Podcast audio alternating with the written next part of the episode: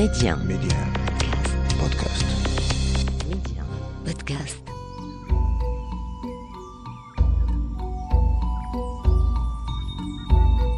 تخيل أنك مستلق على ظهرك تنظر إلى سماء زرقاء صافية وغيوم كقطع القطن المنثورة هنا وهناك هدوء يطغى على المكان ونسيم جبلي عليل يداعب خدك بلطف حولك يمتد بساط من العشب الأخضر على السفوح ومن بعيد تبدو قطع قماش ملونة معلقة على حبل ممتد بين ديرين في الجبل تحركها الرياح وهي الرياح ذاتها التي تبعث الصوت في أجراس صغيرة على النوافذ. أنت الآن في منطقة التبت على الحدود الهندية النيبالية. كيف وصلت إلى هنا؟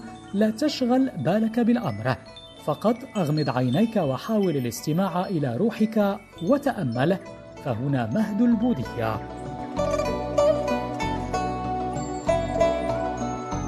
في البيئة التي وصفتها لك سلفا أيها المستمع الكريم وبالتحديد في بلدة لومبيني على سفوح جبال الهيمالايا جنوب جمهورية النيبال حاليا. ولد سيدارتا غوتاما الذي سيعرف لاحقا بلقبه الديني بوذا ومعناها الرجل المستنير أو الصاحي. كان أميرا في مملكة صغيرة حكمها والده وهو زعيم قبيلة شاكيا. وعلى الرغم من عدم وجود تاريخ دقيق لمولده لكن بعض الكتابات تشير إلى عامي 624 قبل الميلاد و448 قبل الميلاد. كما يريد ذلك كتاب معجم الأديان لميرسيا إليادا وإيوان بيكوليانو. ارتبطت فترة حمل والدة بوذا به بنبوءة لبعض الكهنة. تفيد بأن المولود سيكون إما رجلا حكيما أو ملكا عظيما.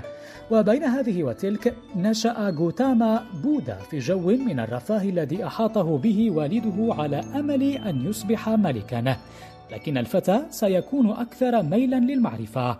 يحركه الفضول والبحث عن الأجوبة لأسئلته الكبرى حول الحياة.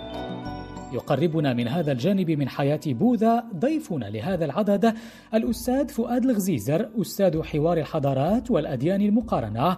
بجامعة الحسن الأول بسطات والمختص في العقائد الوضعية. تذكر المصادر كذلك أن بوذا كان ساحر الجمال وعاش عيشة أبناء الملوك. كان الطفل جميلا ساحرا كما عاش يتيم الأم مما جعله يتأثر بذلك. للإشارة توفيت والدته يعني في الأسبوع الأول من ولادته. وهذا الحدث من أهم العوامل التي جعلته ينظر إلى الحياة نظرة التشاؤم والحزن. وكان له مكانة عند والده يوفر له حاج يعني حياة النعيم والرفاهية على الدوام. فأمضى غوتاما أو بودا شبابه في مرح ولهو بريء لا يعكر صفو حياته شيء من الأشياء. ورغم كل هذه الحياة يعني حياة الترف والنعيم التي عاش فيها إلا أنه كان يحترم العادات والتقاليد التي كانت سائدة آنذاك وخصوصا يعني ما يتعلق بالجانب الديني منها. فبالرغم من كل هذا النعيم الذي كان يعيش فيه فإنه لم يستسلم للملذ والشهوات بل كان راغبا عن الدنيا فاتجه نحو حياة التقشف والعزلة يعني بحثا عن الحياة السعيدة التي تنقذ الإنسان من الألم والشقاء. وأخذ هذا الزهد يزداد شيئا فشيئا ثم هجر منزل أسرته إلى الغابات والأحراش رغبة منه في أن يصل إلى المعرفة المعرفة التي يبحث عنها المعرفة الحقة. لذلك جذبه جانب الشر في الحياة أكثر. مما جذبه جانب النعيم والسرور.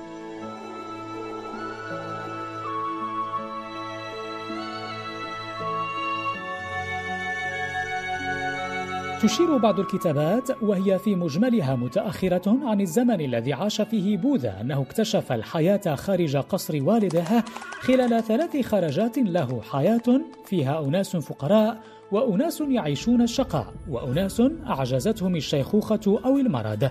حينها ستبدأ رحلته مع الزهد. فهجر زوجتيه وترك القصر للبحث عن علاج ناجع لهذه الشرور بحسبه. ثم انفصل عن شيخين كان يعلمانه على التوالي الحكمة وفنون اليوغا قبل أن يتبع منهجا صارما أساسه إماتة الجسد عن الشهوات بمعية خمسة من تلامذته. لكن سرعان ما سيتبين له عدم جدوى هذا المنهج فعزم على بدء رحلة تأمل تحت شجرة تين حتى يبلغ حالة الصحو أو الاستنارة. ومن هنا صار مدركا للحقائق الأربعة. ويوضحها لنا الأستاذ فؤاد الغزيزر إن ما يميز البوذية هي أنها جزء من البراهمية أو الهندوسية فقد خرجت من عباءتها ونشأت عنها وهو ما يميز المذهب البوذي وهو فكرة الألم فالحياة عنده كلها إما ألم واقعي وإما سرور ينتهي حتما إلى ألم وللوصول إلى النجاة من هذا الألم وضع بوذا أربع طرق يستطيع الإنسان بواسطتها أن يتغلب على الشر والألم أو أنها عبارة عن السبل التي تؤدي إلى النور كما يرى ذلك بوذا وتجسد نظرة شمولية للحياة والإنسان والخلاص. وتقوم على أن الألم عامل واحد ووحيد وشامل يفسر كل شيء ويقدم وحده زورق النجاة والتحرر بالنسبة لبوذا. فالحقيقة الأولى يرى بوذا من خلالها أن, أن هذه الحياة ألم ولا شيء فيها غير العذاب والأوجاع فالولادة ألم والعلاقات مع الغير ألم لأننا نرتبط بمن لا نحب أو نفترق عن من نحب. كما يؤكد أن الشخص الثري الذي يجد كل الخيرات خيرات المجتمع تحت تصرفه ينبغي أن يكون سعيدا. فإن الأمر قد لا يكون كذلك والوعي بأن ملذات المرء قد تكون على حساب شخص آخر لا يجلب المعاناة إلى الآخر فحسب وإنما يجلب المعاناة إلى المرء نفسه وهو بهذه الحقيقة يؤكد أن وجود الفاني يتميز بالألم والملذات التي يجدها المرء في العالم هي بحكم كونها سطحية في حقيقة الأمر فهي عناصر تؤدي إلى التعاسة. أما الحقيقة الثانية وهي من أسس البوذية وتتمثل في سبب الألم وهي ما يسمى بالسامودايا هذا الإحساس يعني يسمى الإحساس بالضيق وهو يأتي من الشهوة أو الرغبة ويقصد بها بوذا عطش الروح البشري الدائم إلى استهلاك الأشياء أو التجارب أو الأفكار وهو في واقع ميل الفرد للتحكم في البيئة من حوله واستغلالها في إشباع ملذاته وهي في الأول والأخير ألم. وتقول أن الرغبة أو الشهوة هي سبب المعاناة. ثم الحقيقة الثالثة تتعلق بكيفية وقف ذلك الألم. كيف نوقف ذلك الألم؟ آه، هذه الحقيقة الثالثة تسمى البانيرودا أو نيروهادا وتقول أن المعاناة يمكن القضاء عليها من خلال تحليل أسباب المعاناة. أما الحقيقة الرابعة وتسمى أيضا بالطريق الأوسط عند بوذا هي الطريق الذي يقود إلى إزالة الألم وإيقاف الرغبة وذلك باتباع الطريق الوسيط.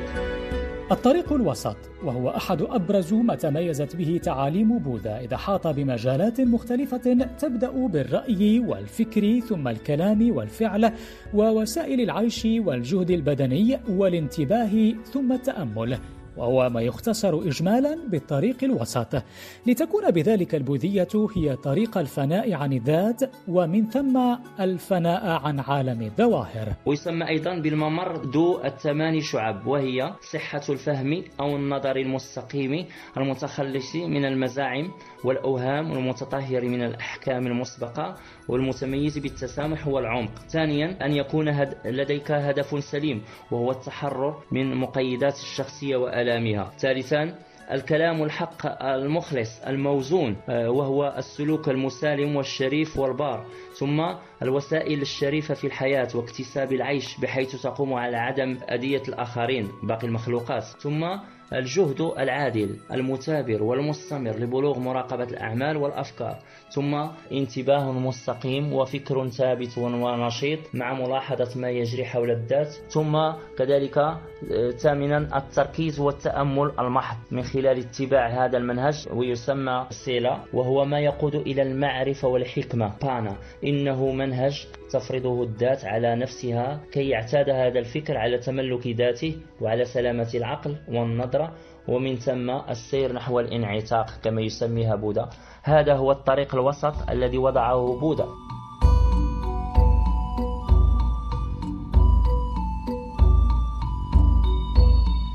انتشار تعاليم بوذا سيتزايد نفوذ السامغا أي جماعة المؤمنين الجدد التي أسسها بوذا بشكل كبير لتخرج رويدا رويدا عن الهندوسية.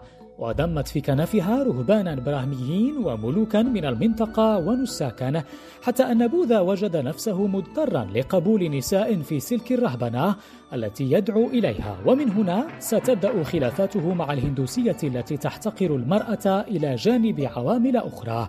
نتعرف عليها وإياكم مستمعين في العدد المقبل بحول الله. دامت لكم المحبة ودمتم آمنين.